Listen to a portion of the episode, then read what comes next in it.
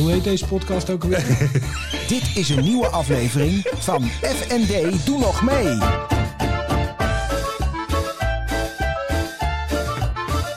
FND, doe nog mee. Daan! Floris! Je moet wel naar de camera. Oh, moet naar de het- Ja, met dat, eh, jongens. Kom je over van Utrecht tegen straks? En eh, jouw persoonlijke slogan is dus vrijheid, verbinden en doen. Juist. Waarom? Nee, waarom niet? dat is de grote vraag. Dat is het verhaal. Dat is het verhaal, waarom niet? We laten hem nog één keer De zien. andere slogan is gewoon de landelijke. Maar goed, nee joh, de campagne is nu echt eh gestart. Eh, het is ook niet zo raar, want het is nu de 20ste, dus 16 maart zijn de verkiezingen. Ze hebben ook echt de aftrap gehad. En, eh, Dus je duwt bij iedereen dat foldertje. Ik duw, nou, ik duw niet bij iedereen het foldertje. Ik, ik, ik, ben al genoeg aan het canvassen, dus dat, is, eh, dat heet dan bij de deuren langs gaan in de wijken. En dan met name in de wijken die we kennen. En het is allemaal in kaart gebracht waar je dan moet zijn. Het is ook, ook om mensen te stimuleren om te gaan eh, stemmen. Want je ziet dat tussen landelijk en gemeentelijk is daar geloof ik iets van 40% verschil van stemgedrag. Veel minder dan, dan landelijk. Dus mensen die landelijk, Landelijk stemmen, stemmen. stemmen minder snel eh, lokaal, dus voor gemeentepolitiek. Oh, überhaupt. Überhaupt, ja. Of, en, en, da- en dan heb je ook nog een groep die landelijk wel bijvoorbeeld VVD stemt, maar lokaal weer anders stemt. Ook, ook. Dus daar, nou, je hebt Het hier is iets, hard vechten. Het is knokken voor de kiezer. Nee, maar het is... het is knokken voor de kiezer, Floris. Nee, maar het is ook... eh, mm, we hebben hier ook, een, eno- ook hier een enorme lijst. 20 partijen. Twintig partijen. 20 partijen, dat is best veel. Je bent wel helemaal hersteld van Ik ben corona. helemaal hersteld, Nee, Even checken. Dus, en we hebben de specialist hier ook, nou ja, specialist, maar in ieder geval... Een specialist. Een specialist in de medische hoek eh, zitten. Hè, want dan niet voordat we hier... eh, dat hij helemaal uit Den Haag komt en die inderdaad een half uurtje over die Utrechtse politiek gaan hebben. Nee. Maar bij, bij succes eh, weer terug, teruggevraagd. Hè? Pieter Ja? Jan Huisting.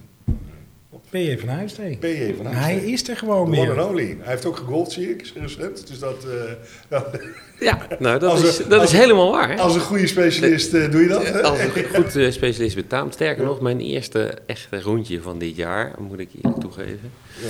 Ehm, na negen holes toch maar even richting het clubhuis gegaan, omdat het toen wel echt heel hard begon te regenen. Ja, ja. Toen dacht ik van, nou, Goed, oké, goed verhaal. Ja. we kappen er even mee. Ja, echt Laat de maar even zitten. maar. Maar jij golft dus. Go- Golf jij eigenlijk gedaan? Ja, ik, eh, ja, ik, heb, ja, ik golf, maar ik, ik golf niet zoals, zoals PJ dus.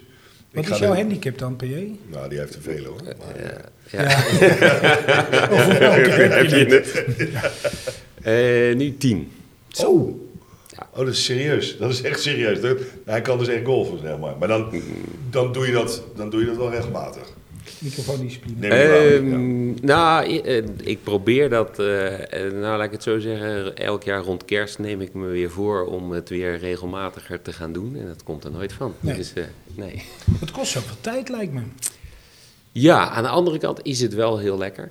Eh, en het, ja, het kost aan de ene kant tijd. Aan de andere kant is het ook wel een mooie manier om eh, Je zinnen te verzetten, je hoofd Ja. leeg te maken. even wat anders te doen. Ja. Je Maar- hoofd leegmaken. Ja, maar ik moet eerlijk zeggen, het gebeurt me vaker dat ik mijn hond meeneem en lekker het strand oploop. Als ik even De wil nadenken, dan dat ik dan helemaal naar de golfbaan ga rijden. Inderdaad. Ja.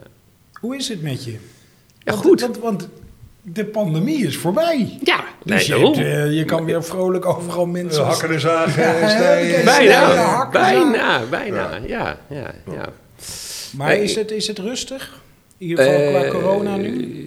Ja, qua corona is het zeker rustig nu. Maar het- ja, eh, ja dus qua coronapatiënten is het rustig. Ehm, het grote nadeel op dit moment is eigenlijk dat nu eh, het grootste deel van ons personeel om de havenklap positief test. Dat is ook niet handig. En die mogen dan vervolgens weer een week niet werken, omdat ze positief getest zijn. Dus nou hebben we nog steeds maar 75% van ons personeel werkende op dit moment. En de rest eh, is dan of thuis omdat ze positief getest zijn, of thuis omdat ze nog lang eh, duur aan het herstellen zijn van COVID. Dus we missen nog steeds wel een hoop, helaas. eh, Dus- ben ik bang. En die aanwas, zeg maar. Hè? Want dat, eh, die, die quarantaineregels die overal helpen die niet. Eh, dat hoor je aan alle kanten, dus dat zou wel lekker zijn. Als dat iets anders behandeld wordt. Maar Mhm. ehm, Zeg maar, we hadden het vorige keer ook over, nou goed, de structureel aanpakken mis je een beetje. hè. Eh, Ja. en dat hoor je overal terug. Van, nou, het is, het is eh, ja, die mensen, dus hoe gaan we dat nou oplossen? Is daar al iets? Want de laatste keer dat we elkaar spraken, hoe lang geleden was dat? Ik denk drie maanden geleden, vier Drie maanden maanden geleden. ja. Ja, dat was een beetje... eh, Het was Ja. de opmaat, volgens mij zaten we toen in de opmaat naar uiteindelijk de quarantaine. Of, De eh, laatste lockdown. ja. Ja, Ja, ja, ja, ja, ja. volgens mij ook. Ja, ehm, nou ja, dus, dus volgens mij deze week is er weer een rapport ver- verschenen over, Ja. over, om alvast even terug te blikken. En daar is weer natuurlijk een hele hoop over te zeggen. Eh, in ieder geval is het een rapport wat duidelijk met kennis van achteraf ge- Mhm. geschreven is, waarvan ik een aantal dingen ook denk van ja, dat is wel heel makkelijk om Om dat nu zo te stellen, ja. Te zeggen dat het toen allemaal anders had gemoeten, zeg maar. Door de, de, wat was het weer, door de veiligheids... RIVM, OMT, ja. Ja, Nee, ja. maar het rapport is gemaakt door de OVV of zo. Ja, OVV volgens mij. Ja. Hoewel ik ook niet helemaal weet waar dat nou weer precies voor staat. Maar eh, We zoeken het op. ja. Maar, eh, Ja, ja, ehm, oké. nou, eh, ik, ik mis nog wel steeds en ik hoop dat dat komt. En volgens mij heeft eh, die Marion Koopmans heeft daar ook recent weer wat over in het nieuws gezegd. Dat, eh, dat er nu inderdaad het OMT waarschijnlijk helemaal opgeheven gaat worden. ja. Maar dat er dan daarvoor in de plaats iets komt wat dan een beetje gaat nadenken naar de toekomst toe. En dan gaat Ja. het zeggen van oké, wat gaan we nou doen? Want Mhm. ik denk dat we er voor de zomer even doorheen zijn. Maar ik verwacht eerlijk gezegd wel dat we komend najaar wel weer een vergelijkbaar probleempje krijgen. zeg Ja. Dus ik denk niet dat we er voor goed vanaf zijn. Het is Nee, maar hij gaat muteren, toch? Hij gaat muteren. Ja, er gaat weer iets gebeuren. Er gaat weer iets van een mutatie komen. En dan gaan er weer meer mensen. Dus ik, ik denk dat we gewoon veel meer moeten inschepen om langdurig eh, dit de- soort... dit soort dingen op te kunnen vangen. En hoe we dat dan gaan doen. En is het dan financieel verstandig om inderdaad eh, ons hele land de hele tijd dicht te gooien. En eh, Wij zitten nee, nee, geen denk ik plan. ook niet. Nee, nee. nee. Maar hoe dan wel? Maar hoe, hoe gaan we dat dan wel doen? En ik denk dat je juist nu moet zeggen, luister, dat OMT hebben we misschien niet meer nodig. Het lijkt wel dat we de maatregelen eh, los kunnen laten. En er zijn al een aantal landen om ons heen die de maatregelen hebben losgelaten. En dat lijkt eigenlijk prima te gaan. Dus ik denk ook dat dat kan. Maar laten we dan vooral niet denken, zoals we in Nederland ook heel goed zijn, van nou, dit was het. En eh, we hoeven nergens meer over na te denken. En dan worden we totaal verrast straks in november, december weer. Ja. weer, Dat er eh, weer iets anders op Ja. komt. Terwijl iedereen nu al kan uittekenen dat het gaat gebeuren, zeg maar. De Onderzoeksraad voor Veiligheid Onderzoeksraad voor van Veiligheid. Dijsselbloem. Maar, ja. ehm, wat, je, hè, nee, wat je zegt, wat, wat we nu, waar we dus nu, hè, we laten alles los en, de, en de, de maatregelen. Maar we hebben dus het meest last van die quarantaineregel. Heeft dat zin? Heeft die quarantaineregel zin? Want wat je, hoort bijvoorbeeld, hè, als ik, ik heb het dus nu zelf drie weken geleden gehad. Nadat ik al mijn vaccinaties inclusief booster heb gehad.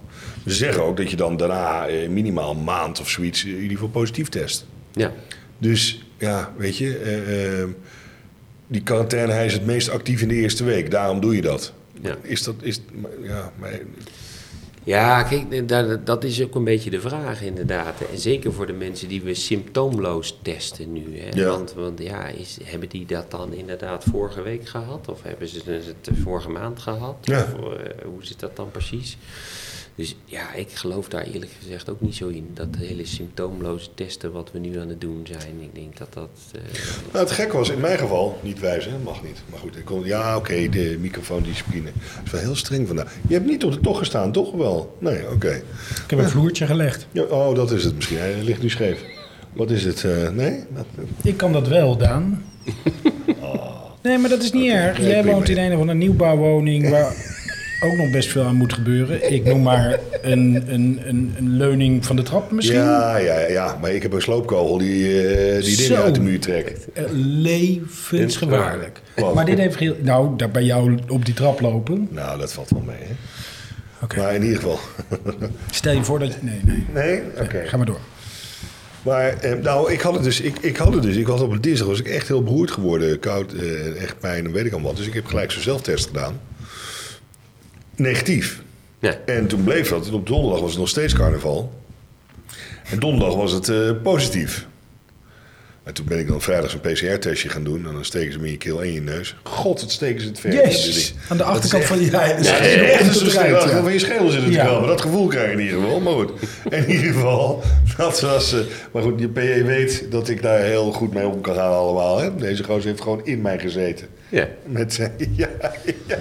Misschien behoeft dit enige Ja, uitleg. zal ik enige Zal ik zo even uitleggen? Het was niet via een natuurlijke lichaamsopening in ieder Nee, nee, geval. nee, nee. Oh, oké.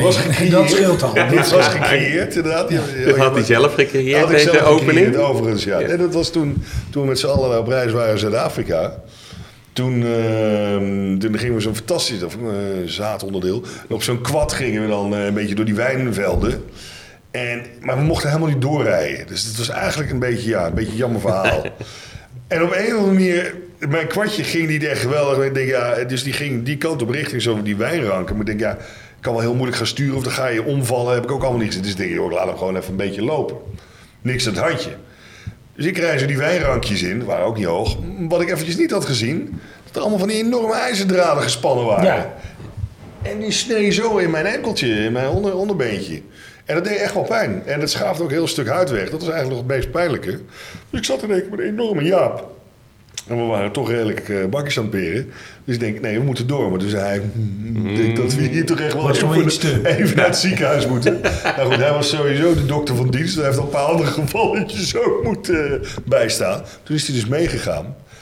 En ja, ja, hij raakte aan de praat. Dus eh, nou, dat was echt wel grappig hoe dat ging. Want we waren daar dus aan die Ja, balie. e- eerst wilde ik eigenlijk wilde ik aan die lui vragen: van, Nou, laat mij het maar doen. Weet Ja, je wel? ja. Heb je voor mij even een kamertje en wat Kan ik, spulletjes? kan ik even mijn gang Doe ik het zelf wel. Ja, ja. En, ja. en toen weet ik nog, die vrouw die keek me aan en zei van, ja, wat voor apenland denk je dat we Ja. zitten hier, Ja, weet ja, je wel. Sorry Ja. sir, we have our own doctors. Ja. Ja, ja, ja. Yes, yes, but I'm a trauma surgeon. And, uh, I yes know sir, this, I know please this. can you wait in the waiting room? Best wel. Hoe, zou zij dat ook moeten geloven? Nee, ook, Het kan ook een maar bezopen... het mooiste was toch dat we op een gegeven moment begonnen, ja, and when is this doctor coming? Because we are kind of on a schedule. We have a lunch appointment. Ja, wat is het? Ja, we moeten zo weer. Feitelijk is wat we zijn inderdaad. We hebben een wine lunch of zo. Oh, oh, the gentlemen are under pressure. need to drink. Pakt het wel geestig op. Ja. En toen kwam uiteindelijk inderdaad dus die specialist, of eh, wat hij dan ook was. eh, en toen ging Ja, dat was ook een chirurg. En die was opgeleid in hetzelfde ziekenhuis waar ik in Londen vaak kwam. Oh, oké. oké, dat En was daar, het. daar kwamen we Oh, dus over er was aan te spreken. klik natuurlijk. Als een klik. En Ja. hij kende collega's die we beiderzijds kenden, zeg maar, uit Londen. Maar toen heb Dus jij het dat was- uiteindelijk gedaan. Nee. Ja, hij heeft het wel gedaan, maar hij zei op een gegeven moment, je moet, je moet even voelen joh. Want eh, hier, doe even handschoenen aan. Dus ik... even- en hij lag op zijn buik daar, weet je, met, met lokale verdoving. En ik, weet je, kijk hier, voel maar, het is, het is helemaal tot op het bot hier. En ik voelde echt zo'n zo'n zo'n zo'n scheur ook in zijn bot Hij zitten. heeft gewoon jouw botten gevoeld. Ja, ja, ik heb zelf nog nooit het Daarom zei ik ook, hij heeft in mij gezeten. Hij heeft gewoon in mijn bot zitten roeren. Ja, ja, ja. ja. Maar het was wel een serieus flinke diepe snee. Dat Je ziet er zo eh, goed uit nog steeds. Ja, nee, maar goed, pijn is fijn, bloed moet. Ja. En we waren ook onder permanente verdoving. Dus dat, dat was ook wel. Maar dat was, dat was een serieuze jaap. Dus zodoende dat PJ inderdaad in mij gezeten heeft. Niet via eh, de bekende... Hè, Nee, overdenking. dus dat... eh, Hoe kwamen we hier nou op? Weet je dat nog? ehm, Want jij dat ging- zegt altijd alles je te kunnen herinneren. Nou, ik zeg niet altijd dat ik alles kan herinneren. Want ik tegenwoordig merk dat ik nodig vergeet. Nee, maar het ging met name om dus de quarantaineregels en het positief en het negatief testen.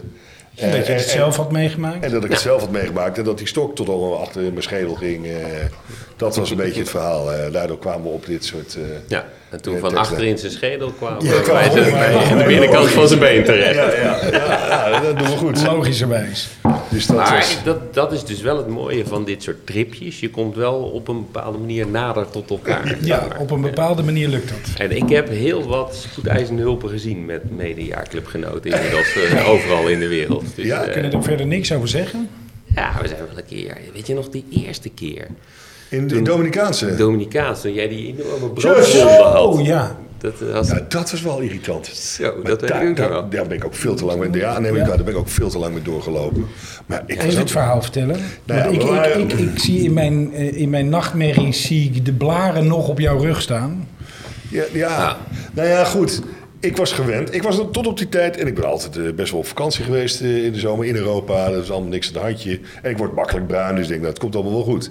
Maar goed, Dominicaans is een andere zon. En zie je iets dichter tegen de evenaar dan hier bijvoorbeeld. Heel gek. Maar ja, de realiteitszin waren we natuurlijk al, al een beetje kwijt, want het was iedere dag. Maar volgens mij begonnen we met 12 uur. Nee, ik zou in dit geval niet over we praten. Oké, nou ja, oké. Ik dan, jij in zin. Nou, het wa- het was wel... Nee, maar de rest had iedereen gewoon zonne, Iedereen had voor de rest zonnebrand, t-shirts. Ja, dat is ook wel waar, iedereen ja. deed Ik- gewoon wat je normaal doet Ja de ik, ja, ik niet, dus inderdaad. En, de walrus eh, ging lekker liggen De bakken. walrus ging, ging lekker liggen. Nou, niet bakken, maar gewoon...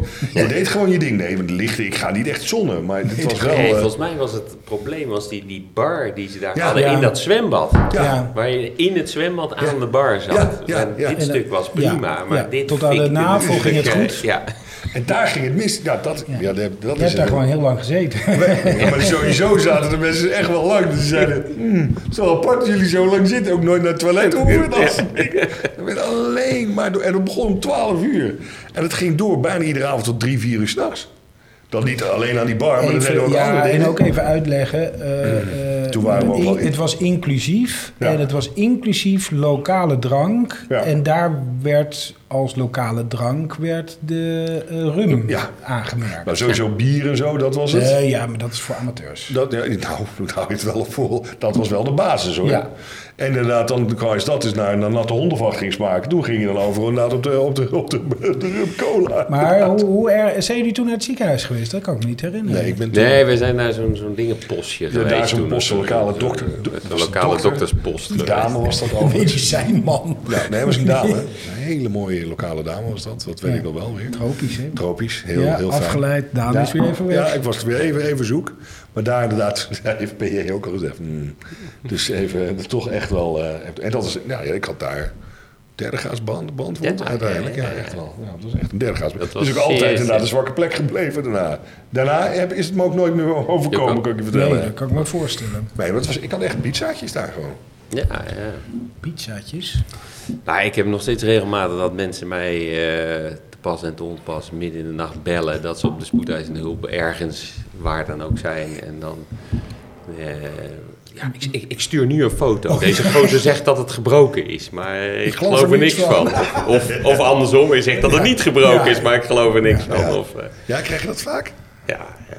Dat Maar heb jij sowieso niet dat... eh, want een vriendin van mij is eh, huisarts. En die zegt als ze op een verjaardag is... Pre-corona dan weliswaar... Dat dan ook allemaal mensen, als ze dan horen dat ze huisarts is... dat ze dan... Ja, ja, ja, ik heb hier een vlekje. Of, Ja, ja, ja, dit is dan nog een, een sympathiek voorbeeld. Maar dat ze op ze zegt, dan word je helemaal gek. Iedereen denkt dat je een soort lopende consult bent. eh. maar heb jij dat ook? ja, Eh, ja, ja, Ja. ja. Nou, ja. Nee, maar goed, ik, vind het ook niet erg, moet ik zeggen. Maar het is, Nee, het is- hij is altijd een vakidioot geweest. Het is jouw eigen schuld dus. Ja. Nou ja, dat, maar, maar Nee, zelfs nee, nee, toen maar- studeerden ook. Dat vroeg ik hem wel eens hoe, hoe het ging. En dat, toen heb ik heel vroeg eh, onze relatie duidelijk gemaakt. Van, joh, ik vraag hoe het ging, ik vind het leuk. Maar hij vindt het zo leuk. Gaat er dus, zoals ik hier, heel geanimeerd over vertellen. Toen deed hij echt alleen maar traumachirurgie. Dat was zijn grote droom. Ja. Dat is dus het meest ellendige van alles. Wat je kan tegenkomen, weer een beetje fatsoenlijk maken.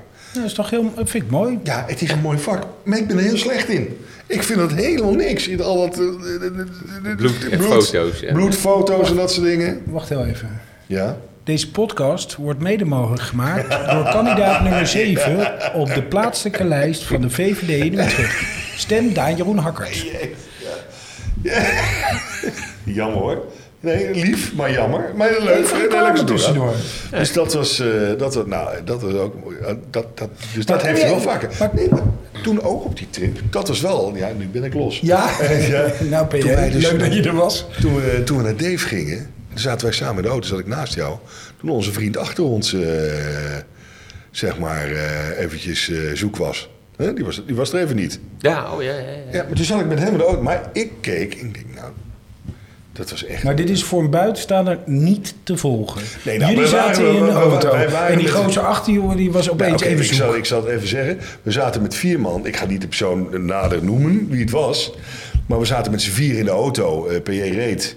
We waren onderweg naar Dave, die daar zijn, zijn, Ja. zijn resortje heeft. Vanuit eh, Kaapstad, Camps Bay, gingen we daar naartoe. En we waren op de snelweg, toevallig mm, aan beide kanten omgeven door de townships.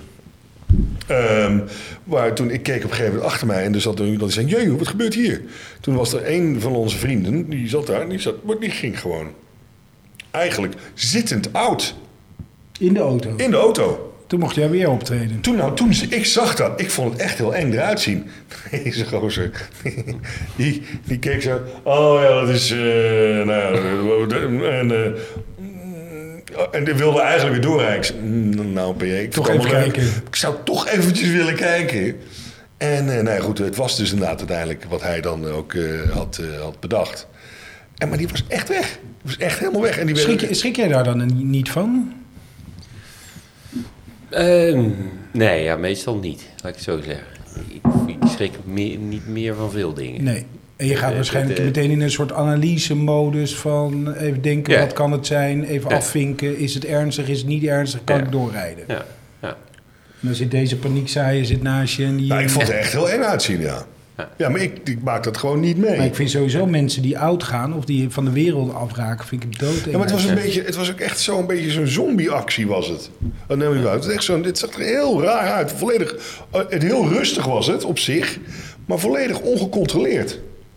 Dat vond ik, e- en er was ook echt geen aanleiding. We zaten gewoon rustig op een snelweg te rijden. Er was niks aan de hand voor de rest ook. Dus ik, het was allemaal bij elkaar. Ik vond het heel raar en plotseling en heel ongecontroleerd.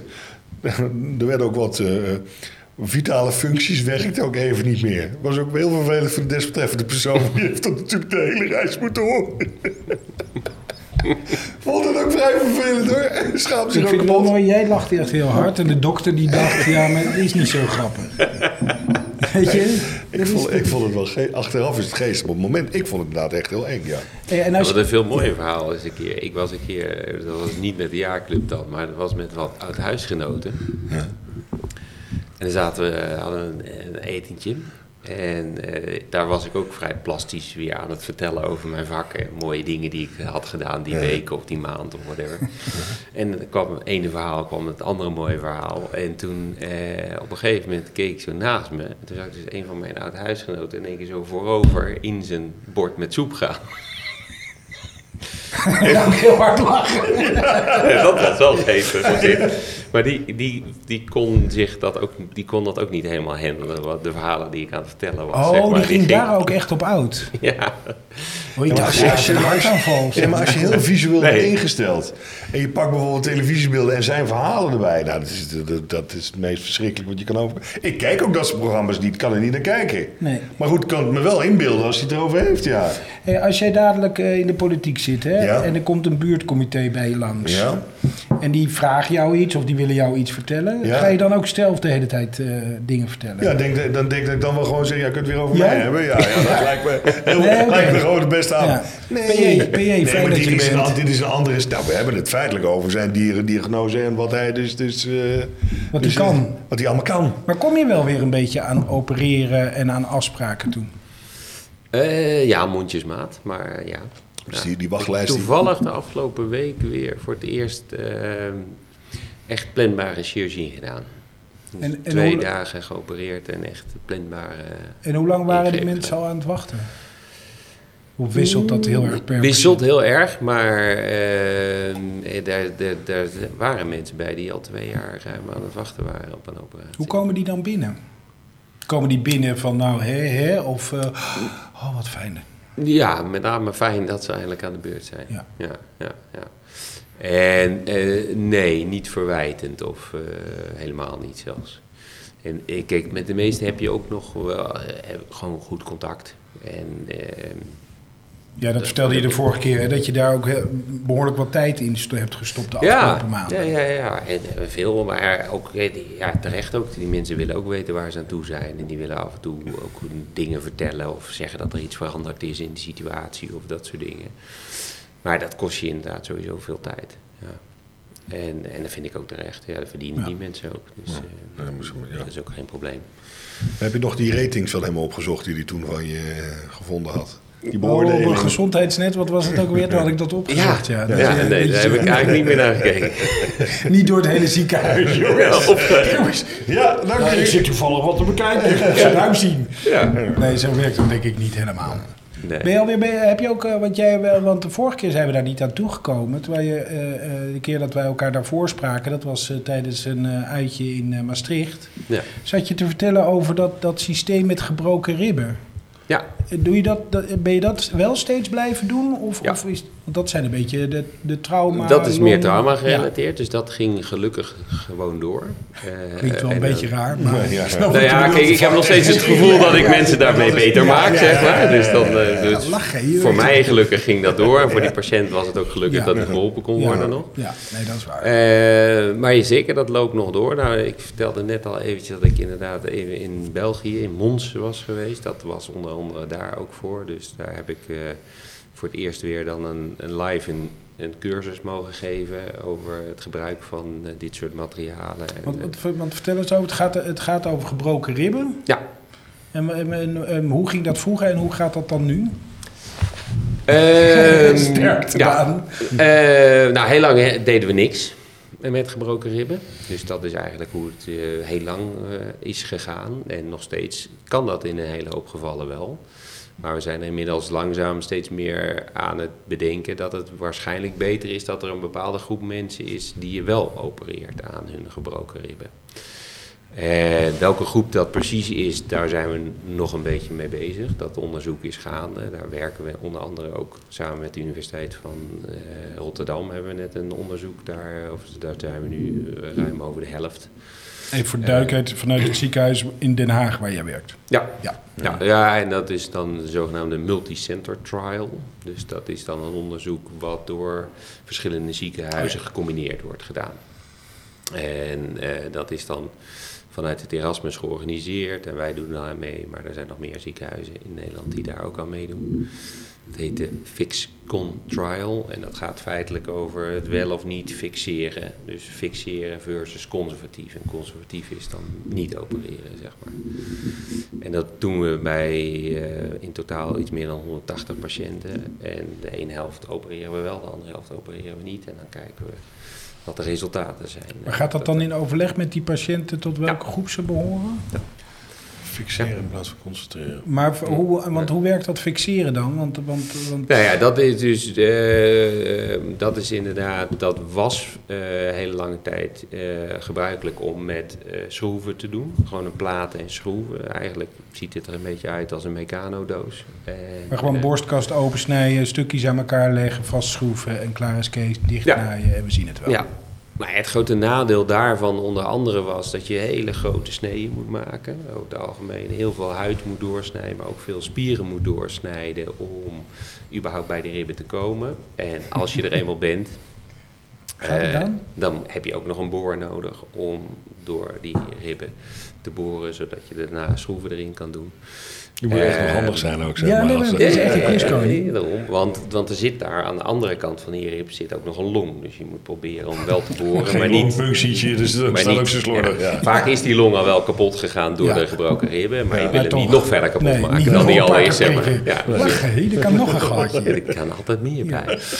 Ehm, dus op een gegeven moment eh, ja, was het idee van eh, als je dat, dat tweede trauma feitelijk, hè, dus de, de, de snee die je moet maken als chirurg, eh, als je die kleiner kan maken, dan kan je daar je patiënt beter mee maken, zeg maar. Dan eh, heeft hij niet nog eens een extra second hit, waardoor hij eh, nog meer schade oploopt dan hij al had. En heeft hij dus meer baat bij de operatie.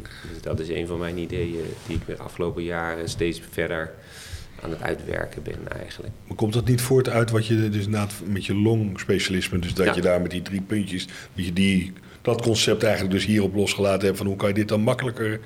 Nou, eh, het is, het is feitelijk een combinatie van de Hmm. twee. En dat heeft Ja. er natuurlijk wel mee te maken dat ik en traumachirurg en later longchirurg ben geworden. En het mooie is dat eigenlijk die twee raakvlakken komen prachtig bij elkaar natuurlijk. Mhm. eh, bij, de, bij de gebroken borstkas, zeg maar. Ja. En eh, dus, dus een van de ideeën is, als ik nou de technieken die ik heb geleerd bij het opereren van de longen, dus ik doe bij iedereen die ik eh, opereer aan, een, aan de ribben ook een kijkoperatie.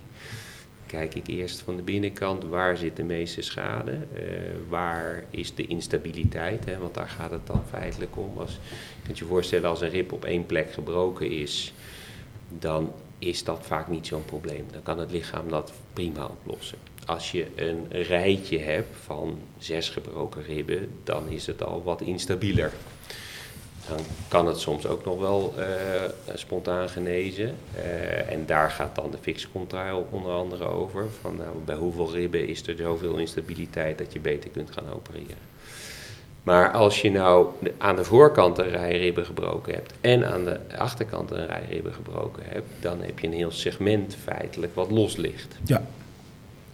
Als je weet dat je adem haalt door je borstkas uit te laten zetten, eh, dan kun je je voorstellen dat als hier een stuk los ligt, dan gaat de voorkant wel naar buiten en de achterkant naar buiten. Maar dan gaat het tussenliggende stuk naar binnen toe. Ja. En dat noemen we een zogenaamde fladderthorax. Nou, als je die fladderthorax nou wil stabiliseren, dan kan je inderdaad die hele borstkas aan twee kanten opensnijden en dan daar uitgebreid alle spieren losmaken Ja. en losgaan met je boor en je schroeven. Eh, en dat werkt, dat weten we. Dat weten we al tientallen jaren dat dat kan. Eh, alleen moet je het ook doen, dat is de volgende vraag. Of kan je het bijvoorbeeld minimaal invasief doen? Kun je dus kleinere sneden maken? Kun je minder spieren kapot maken? En hetzelfde resultaat verkrijgen, want dat is eigenlijk wat je wil bereiken. Maar als je dan die kleine sneetjes maakt, ga je dan met je, want dan kan je niet met je boor naar binnen toe en niet met je pla, ja misschien met je plaatjes nog wel, maar het Ja. is allemaal wat krapper. Dat wordt wat krapper, dus dan moet je iets anders hebben. En dat is dus een van de dingen waar ik een paar jaar geleden eh, tegenaan gelopen ben. Eh, en dat is eigenlijk iets wat uit China komt. En wat daar al veel gebruikt wordt.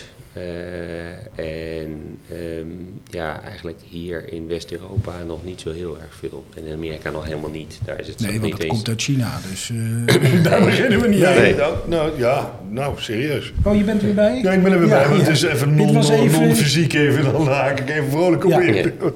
Ik kan me ook voorstellen. Heb Jij me- begint ook echt te draaien. nou ja, je ziet het, het is ook pijnlijk. Ik heb ook wel eens mijn gekneusde ribben en dat soort dingen gehad.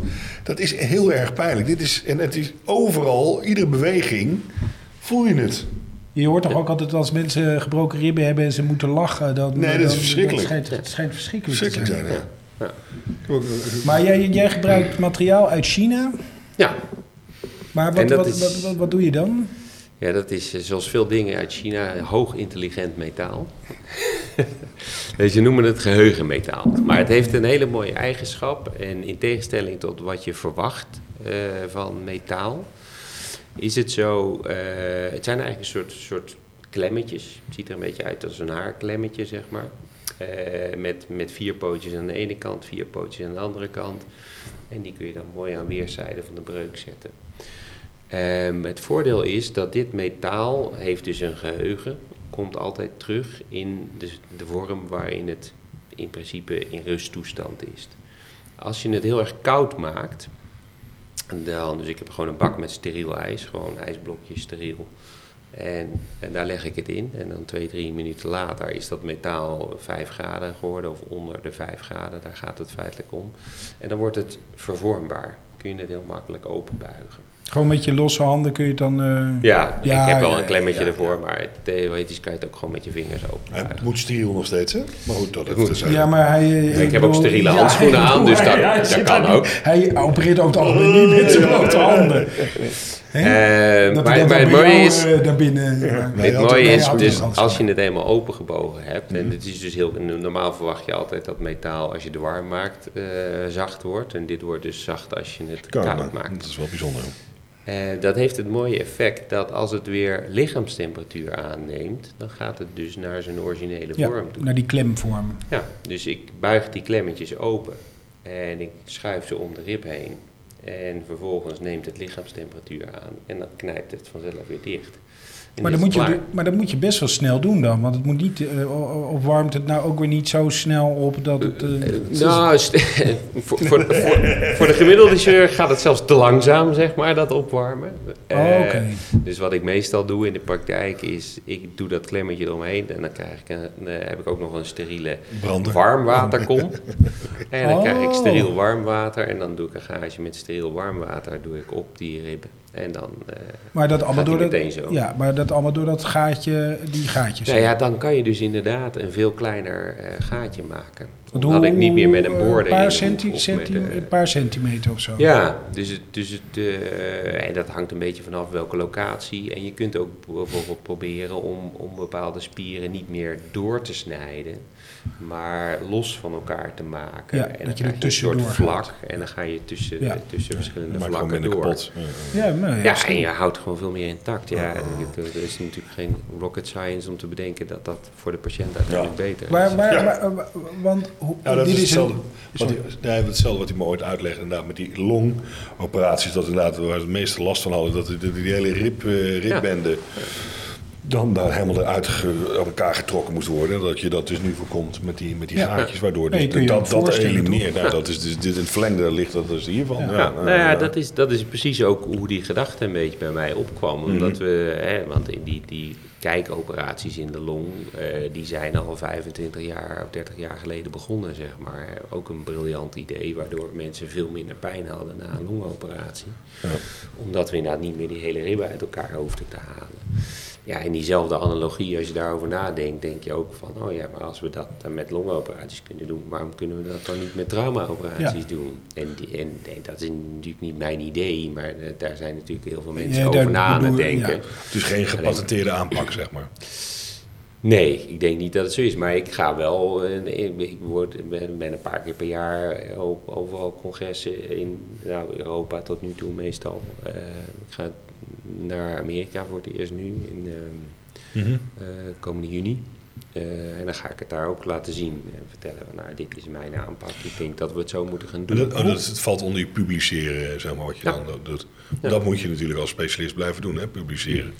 Ja, moet niet, maar het mag wel.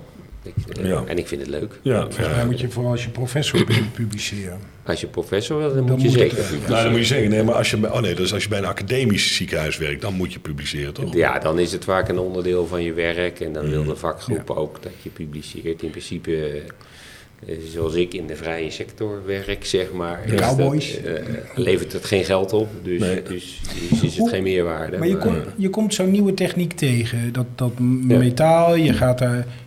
Kun jij gewoon eh, zelf op een ochtend denken van, oh, ik ga dat toepassen? Of moet je eerst door een heel traject, moet je de inspectie informeren? Hoe werkt dat?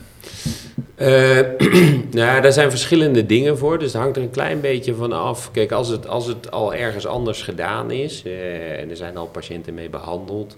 Binnen eh, Nederland? Binnen, nou, niet binnen Nederland, want daar was ik de eerste, maar, maar in andere landen om ons heen. Of, of inderdaad in China of waar dan ook, maakt eigenlijk niet zoveel uit. Dan hebben ze daar vaak dat traject al gedaan. Dus dat was hiervoor ook al gedaan. Dus er waren al collega's die die spullen gebruikt hadden. En eh, dat was op zich niet zozeer het bijzondere, zeg maar. Maar dan mag je eh, het gewoon toepassen. Dan mag je het toepassen. Ja. Eh, het blijft natuurlijk altijd staan dat je al, alles wat je doet met je patiënt moet bespreken. Als het enigszins fysiek mogelijk is. Of Ja. in ieder geval met de familie van de patiënt dan eh, moet doen. En dan zeg je gewoon, ik ga een, een- deze techniek gebruiken. Daar heb ik nog niet eh, veel ervaring mee. Zeg je dat dan? Ja, dat kan. Ja. Ja. als dat, kijk, inmiddels heb ik al... eh, Nee, nu is het natuurlijk niet meer. Maar ik bedoel, ergens is een keer de eerste keer geweest dat je het op een... Ja, ja, dan zeg je dat ook. En dan zeg je gewoon ook van, nou, luister, we hebben, we hebben oude spullen en we hebben nieuwe spullen. Ik heb ze allebei. En ik heb het idee dat ik met die nieuwe spullen betere resultaten kan verkrijgen. Eh, maar formeel weten we dat ook niet. Maar word je daar dan niet eh, zenuwachtig van? Want ik bedoel, je hebt het dan nog nooit gedaan. Nee, dus. oké. Nee. Nou, Ja, ja, ja. nee, ja. Weet je, Kijk, tuurlijk, alles wat je voor het eerst doet, Ja. dat is de, ja, en dan, dat is de eerste keer even, eh, moet je toch bij jezelf gaan nadenken, oké, kan ik dit wel, eh, doe ik dit wel goed of niet? En er zit ook een leercurve in natuurlijk, je wordt op een gegeven moment beter, handiger, naarmate Ja. je dingen vaker Nee, doet. natuurlijk, ja. En, en bepaalde dingen gaan zich ook verder uitbreiden. Kijk, in het begin maakte ik bijvoorbeeld nog wel zo'n grote snee, want dat was ik gewend van de boren en de schroeven. En op een gegeven moment, dan ben je een paar patiënten verder en dan denk je, hé, maar weet je, ik heb, Ik kan eigenlijk die, hele, kleinere- ik heb die hele grote snee helemaal niet meer nodig. Waarom, waarom doe ik dat eigenlijk? Want ik kan nu zoveel makkelijker ergens onderdoor Ja. of weet ik veel wat. Dus dat is ook iets wat zich op een gegeven moment eh, ontwikkelt in de loop van de tijd. En dan ga je erover nadenken. En, En ook op basis van de feedback van je patiënten? Zeker. Ja. Ja. Ja. Daar. Ja, maar en ook, dat, is heel, dat is bijvoorbeeld in Nederland ook heel dubbel. Hè. Wij mogen bijvoorbeeld ehm, eh, door de wet op de privacy bijvoorbeeld is het echt heel lastig geworden om, om wetenschappelijk onderzoek daadwerkelijk te doen. En het is, dit, dit is bijna onmogelijk geworden om resultaten van jou met andere klinieken eh, te vergelijken, zeg maar. Die moet het helemaal anonimiseren. eh, Ja. dat is, dat is zo'n Maar, ik- wirrewar van regels geworden, waar je helemaal gek van. maar als jij anonimiseert wie je patiënten zijn, dan... Ja, dat was het maar zo makkelijk.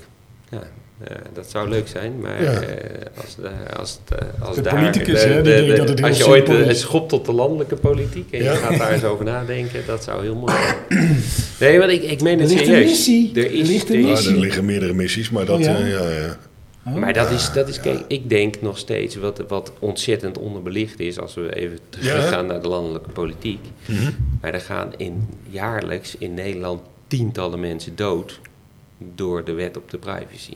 Ja, Oh. Niemand durft dat hardop te zeggen. En, eh, maar dat is echt zo. En zeker politiek is dat een no-go area. Maar waarom dan? Omdat wij gewoon bepaalde gegevens niet mogen uitwisselen. Eh, omdat zonder toestemming van de patiënt mag ik niet weten wat er in zijn dossier staat in het ziekenhuis aan de overkant van de stad, zeg maar. Maar wacht even, ik, eh, oké, ik snap, ik, ik, hoor wat je zegt. Maar de, de- nu, nu, nu, eh, nee, nee, nee, maar eh, nu met dus dat hele corona, wat ik nu net ook weer heb meegemaakt. Je belt dus zo'n GGD op en dan ga je zo'n PCR-test doen. En dan vragen ze joh, god, vind je het goed dat je het deelt met je huisarts? Ja, Dan zeg ik, ja, ja, lijkt me logisch. Dan weet hij in ieder geval, dan staat in mijn dossier. En dan, eh, maar is dat niet een vraag die jij dan vanaf het begin kan stellen? Of, of, of, nou, maar dan gaan we dus verder. Maar dan, oké, dus dan wordt dat gedeeld met jouw huisarts. Maar vervolgens weet ik het nog steeds niet. En ik weet het ook niet. En ik Maar kan het is dus geen weten. mandaat om dat dus te delen met andere specialisten. Nee. Dan moet je dan weer specifiek zeggen, joh, wil ik... Moet Als je, ik die gegevens van de huisarts wil, dan moet jij daar weer apart toestemming van vragen. Maar, Oké, maar dan draai ik hem even terug. En dan zeg je, nou goed, jij gaat dus een bepaald traject in met een patiënt. Dan Ja. weet je dat jij misschien moet beroepen op andere eh, informatiebronnen. Ja. Kan je dan niet van tevoren zeggen, joh, vind je het goed als ik jouw informatie Nee, geanonimiseer deel met, met andere Tuurlijk, specialisten? kijk, hè, de- ik vraag nu standaard bij iedere patiënt Mhm. eh, ook toestemming voor wetenschappelijk onderzoek. En Ja. Dus ik laat ze allemaal ondertekenen. Luister, heeft u bezwaar tegen dat geanonimiseerd uw gegevens, uw labuitslagen, uw foto's, Mhm. alles wat we doen, eh, dat we dat gebruiken voor wetenschappelijk Ja. onderzoek. En als ze daarvoor tekenen, dan ben ik in principe van die regels af. Nou, Maar ehm, op het moment dat, ik noem maar wat, in de acute situatie, hè, eh, als er iemand binnenkomt met een reanimatie, ja, dan kan dat ja, niet. dan kunnen we dat niet. Maar dan, dan is er bijvoorbeeld van die patiënt wel bekend bij de apotheek of bij de huisarts of bij het ziekenhuis inderdaad aan de andere kant van de stad, wat er allemaal in zijn voorgeschiedenis zit. Maar wij weten het niet. En ik mag het ook niet opvragen. Ja, je mag het niet opvragen. Nee, is niet zonder toestemming van de patiënt. Of toestemming van de familie, maar überhaupt. Hè, als we nu een landelijk eh EPD apart, hadden ja. gehad, een landelijk elektronisch patiëntendossier, Waar, Ja. waar toen die discussie zo eindeloos over over ging. Ja, de privacy ging, Ja. met name. Maar ze is hier in Nederland heel extreem. Hè? Er zijn mensen heel, op een of andere manier heel extreem in. Nou, de, de, de, de, de, de Die privacywet, privacywet, want dat, dat, dat, dat, die discussie over dat landelijk patiëntendossier liep eerder dan de huidige privacywetgeving. Zeker. Want de huidige privacywetgeving is niet door Nederland bedacht, maar is Europees. Klopt. Ja. En daar, ik bedoel niet dat het daarmee minder erg is, maar het is dus wij, hebben er, wij hebben er in het onderwijs last van. Nou, jullie hebben daar extreem veel last van. Ik vind het zo raar. Maar dat is, het vreemde is dus, en dat is, eh, maar dat is even weer een, een, een persoonlijke observatie van buiten. Hè? Maar je wordt dus nu bijvoorbeeld voor veiligheid hier eh, überhaupt. Overal gefilmd. Wordt aan alle kanten gefilmd. Je weet begot niet wat er allemaal met die beelden gebeurt. Wat ik denk nog vele malen meer impact heeft op je privacy. Dan inderdaad bij wijze van spreken een levensreddende situatie. Dat je zegt, nou, ik moet beroepsmatig wil ik hier iemand redden. En, en daarvoor is het specifiek bedoeld. Je- mag op zo'n instantie dan vanuit gaan dat hij daar alleen daarvoor gebruikt. En daar kan je dan niet gewoon bij. Dus dat is inderdaad heel dubbel. Dat, dat is heel raar. Was Daar zou ik me graag voor hard maken, inderdaad. Om dat soort dingen... Eh, eh, wa- was Nou, jij niet- ja, ja, ja, ja. Die Een nobele vast. taak. Ja. ja. Ehm, eh, was jij ook niet, eh, hadden, hadden wij het niet gehad over dat je hetzelfde zou kunnen doen als met de donors? Dat je kunt zeggen van, eh, je draait het om. Draait dit om? Ja, dat zou Want al dat sowieso een al hele veel logische stappen zijn. Ja. Dat zou al zoveel, sowieso veel logischer Maar daar is ook geen, daar is ook, eh, want jij zegt de politiek eh, stopt zijn kop in het zand. Nou ja, nee, het is, het, het is denk ik een heel... Door dat hele verhaal van de privacy en die wetgeving op de privacy... is het een heel lastige discussie geworden. En een besmet dossier, landelijk patiëntendossier, Ik- daar ik- hebben veel politici trauma's aan opgelopen. Daarom, daarom. Dus ik denk dat niemand durft zijn handen zich hiermee aan te branden. Maar dat komt ook omdat bepaalde dingen, eh, zoals het feit dat door inderdaad het feit dat wij bepaalde allergieën, eh, medicatie of, of, of voorgeschiedenis van patiënten niet weten, terwijl die kennis wel aanwezig is ergens anders. Alleen, eh, hoe makkelijk zou het zijn tegenwoordig om dat digitaal aan elkaar te koppelen, zeg ik wel eens. Maar eh, omdat dat niet kan, vanwege de wet op de privacy en de politiek het, denk ik, te gevaarlijk vindt om daar eh, stellingname Ja. te doen. Kijk, en niemand durft hardop te zeggen dat er mensen doodgaan omdat wij bepaalde gegevens niet hebben. Maar iedereen die in de zorg zit, die weet het. Wordt er bijgehouden? Is dat, in, is dat in Amerika anders bijvoorbeeld? Nee, maar wij, eh, eh, nee, dat denk ik niet. Eh, maar daar, daar zijn die gegevens ook veel lastiger om. om Sowieso lastiger. Sowieso veel lastiger Ja, om, te, ik- om te koppelen. En ik denk heel raar misschien, maar in, wij hebben zoveel verschillende instellingen. Terwijl in Amerika heb je vaak een ziekenhuis in. Snap je, daar is niet elke 300 kilometer een ziekenhuis. Dus ik denk dat ze heel vaak naar hetzelfde ziekenhuis gaan. Ja. De afstanden zijn kijk- groter. We hebben een Ja, enorm hoog ziekenhuisdichtheid hè, in Nederland. Ja, oké. Zelfs voor Goed, daar heb je de openbare en de particuliere zorg. Oh die ja. zijn minstens net zo groot. Ja. En hier heb je feitelijk bijna, ja, je gaat tegenwoordig meer en meer zien. Maar heb je met name nog steeds met een openbare zorg. Ja. Eh, Of, of, of, of nee, je ziet nou wel ogen, laserklinieken, plastische chirurgie, eh, klinieken die meer privé gaan worden. Nee, die zijn niet maar dat is nog bij lange na niet op het niveau van we in andere landen, of bijvoorbeeld in Zuid-Amerika. Dus dat is op Gelukkig. zich denk ik dat, dat het een goede zaak is dat het hier nog gewoon vrij verkrijgbaar is. Want als je daar dus ook de ziektekostenpremies die je daar moet betalen, dat gaat hem nergens over. Ik had een collega, eh, in die woonde in Californië.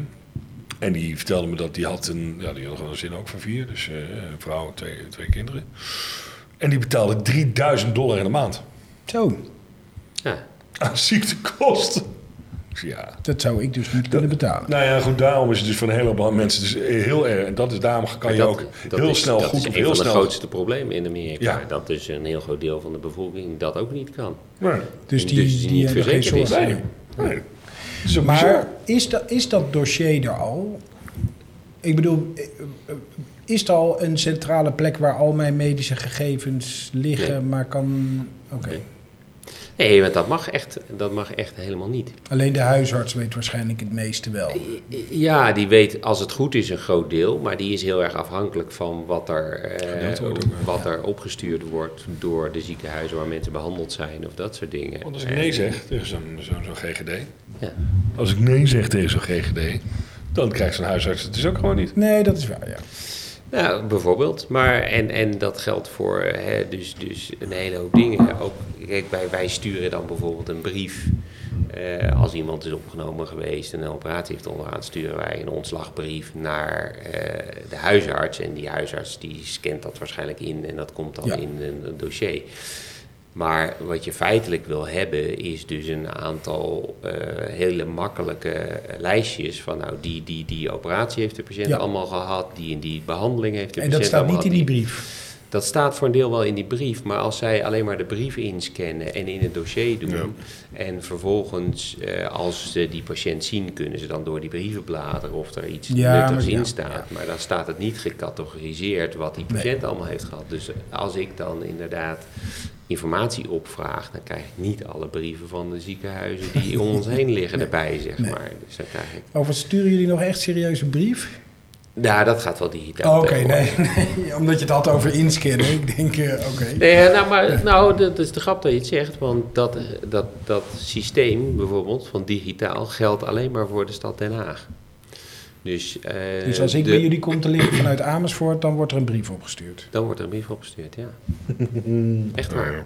Maar joh, Ja. de, de, Nee, maar kijk, hoe makkelijk zou het zijn als uit, i- uiteindelijk al dat soort dingen gewoon in een centrale database komen te zitten. En Ja. eh, dat, dat we daar inderdaad uit kunnen putten. En dan snap ik nog wel dat je op een gegeven moment zegt van luister, niet iedere dokter kan in ieder dossier van iedere patiënt kijken. Dat, dat is volkomen logisch. Dus je moet daar inderdaad een soort systeem voor maken dat alleen als jij een behandelrelatie met een patiënt hebt, mag Ja. je ook daadwerkelijk in dat dossier kijken. En anders niet. Nou ja, dat lijkt me helemaal logisch. Maar dan kan ik in ieder geval, dan zei het via een soort noodprocedure van deze patiënt ligt nu bij mij op de spoedeisende hulp en ik wil nu. Ja, dat je zijn een soort gegevens- overrule, eh overrule ja, kunt en maken. kijk, weet je, dat, dat wordt allemaal gelogd. Zo werkt ons ziekenhuissysteem ook. Als ik in iemand zijn dossier kijk, dan kan iedereen terugzien op welke seconde van de dag ik in dat dossier heb Dat hebben we toch de vorige keer besproken. Ja, ja, ja. Ik, zie- zo, dat is meteen waar ik ook aan zat te denken. Ja, nee, ja, maar goed, dus dat kun je allemaal loggen, dat kun je allemaal bijhouden. Dat ja, is gaat allemaal heel natuurlijk, makkelijk. en als je dat nationaal doet, dan ga je daar nog iets verder misschien in en over nadenken en ga je dat uitwerken. Nou, Je, je hebt op zich maar, maar een heel klein wensenlijstje. hè? Het is regelen dat we voortaan voorbereid zijn op een ja, pandemie. Ja. En het e- landelijk E- e- elektronisch patiëntendossier. Ja. Nou, Daan, Ja, bij die ja, even. noem maar even nog een keertje. Ja. dames en heren, nog één keertje. 16 maart. Ja. In sommige gemeenten, ik denk trouwens in Utrecht ook, vanaf 14 maart kun je waarschijnlijk Ja. al stemmen. Ja, ja. Ehm 14, 15 en 16 eh, maart. ehm, het is gewoon een hele bijzondere jongen. Nee, dank je, Ja. Floris. Nee, dat je is... kan hem eh, bestemmen. En als je hem nu groot maakt in, eh, in, eh, in Utrecht, wel, dan, dan- wellicht dan- landelijk. dan gaat... Nee, niet wellicht. Dan Dan, gaat hij doorstoten naar Den Haag. En dan gaat Ja. hij het landelijk patiëntendossier regelen. Dan gaat hij regelen dat we voortaan voorbereid zijn op een pandemie. Dus gewoon grootse dingen staan te gebeuren. Dus stem op nummer 7 van de VVD, Daan Hakkert. Het is echt jammer dat wij niet mogen stemmen, hè? Ja, ja, het is, Ja, het is wij inderdaad mogen jammer. stemmen, maar- Het is, het is jammer. Maar als ik dan nog één ding op het lijstje erbij Ja, we zijn nu toch bezig. maar- Ja, we zijn toch even aan het... Maar de, de wurgende privacy-regelgeving, Überhaupt. überhaupt, überhaupt over eh, ook al wetenschappelijk onderzoek bijvoorbeeld, eh, Ja, maar dit- dat is, een typisch Nederlands ding. Maar op een hele hoop, ding, een hele hoop zaken is dat dus zo. Dus ook, ook, ook met veiligheid. En dat is geen Nederland. het onderwijs. Geen specifiek op. onderwijs, daarom. Het is hier in Nederland heel rigide geregeld. Dus het, het is een fijne lijn tussen eh, wat wel en wat niet. Maar inderdaad, ik, ik- ja, zorg, als je dus dit pragmatische zaken voor de zorg ter verbetering van, van leef, leefkwaliteit, lijkt me dat een no-brainer. Maar ja, Jij gaat nu naar ehm, Utrecht toe. Ja. Ga je daar in de gemeenteraad? Want dat privacy denk ik niet dat je dat in Den Haag kunt oplossen. Ik denk dat je daarvoor echt in Brussel moet zijn.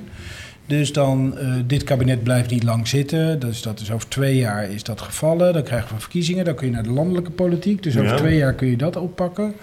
Eh, patiëntendossier.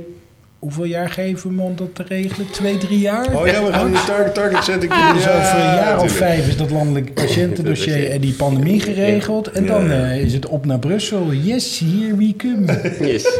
Bonjour. Volgens mij kan je ook eerder naar. Brussel. Je hoeft er niet via de landelijke politiek. Je kan ook... eh, Ja, maar je moet even nog wat. Je moet dat landelijke patiëntendossier nog even regelen. ja, klopt. Maar dat kan je een combinatie van maken. Ah, Oké.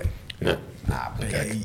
dit was een Maar ik, ik, historische ik ben, avond. ik ben het niet helemaal met je eens, Floris. Want ik denk dat die privacywetgeving bijvoorbeeld... eh, ja, je hebt de wetgeving, maar de manier waarop wij er in de praktijk invulling aan geven... is Ja. wel puur Hollands. Ja, ja, ja. En, en Ja, ik- maar ja. We zijn dus rooms tuurlijk. dan de paus, hè? Oké. Dat denk ik ook. Dat denk ik ook. Nou. en Nou, ik, ik denk dat het al heel handig zou zijn als we dat wat pragmatischer zouden kunnen doen. En als we gewoon eens wat meer... Let op die blik nu, hè? Want Ja, nou is nou heel intens. je ziet de strategie, Er ook, er zit- de focus in, die, is, ja. die zorg ik echt. hoor. Vijf jaar, dus voor drie dingen heb je nu vijf jaar. Nou, dank je, eh, Floris.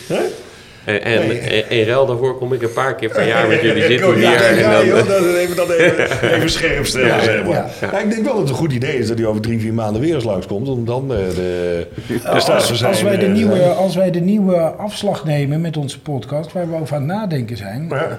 dan ga ik daar niet over. Ah, oké, oké, oké, oké. oké. Interessant, hè? Dat is een cliffhangertje. Een cliffhangertje. Een cliffhangertje, ja. Eh, PJ, dankjewel. Jo. Veel Zijn we er alweer? Ja, we zijn er alweer. we zitten al bijna op een uur, eh, lekker ding. Je zei het gisteren nog aan de telefoon. Gooi er een kwartje in. Ja, ja. En dan had ik twee kwartjes. Eén, Twee. twee. Ja. Ah, Dan- veel make-up nog redelijk. Dankjewel. Ja. Het- Het was weer een waar genoeg, Floris. Even kijken, de volgende keer dat we elkaar zien, dan eh, zitten we ongeveer anderhalve week voor de, voor de Ja. verkiezing. Heb je dan denk je nog wel tijd voor me? Of, eh, Daar hebben we nog wel tijd voor. Ja, misschien wordt het dan wel iets meer verkiezingsgefocust. Zou kunnen. Ja, eh, neem, neem je... ik, weet, weet je wat ik nou leuk zou vinden? Als jij een kiezer van jou meeneemt. Weet je wie een kiezer van mij is? Die is ook al een keertje op de podcast geweest. Ik ben, eh, ik, wil- ik het weten? Nee, wel. Een hele leuke, hele leuke, man. Die hebben we toen samen Man. buiten ge- in- in- interviewd.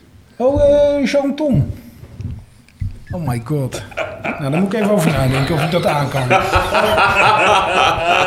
Dankjewel, PJ. Maar is dat, is dat even, maar heel even Ja, tussendoor, ik- is dat een doorsnee-kiezer van jou? Of is dat... geen doorsnee kiezer. Nee, nee, Dan ben ik bang dat je heel weinig stemmen gaat krijgen. Nee, nee, hij, hij, heeft, hij heeft een hele ervaring ook. Microfoon hij, is- heeft een hele ervaring al. Die heeft vroeger eh, daar bij de jongerenclub gezeten van deze, van deze mensen. Wist ik niet eens.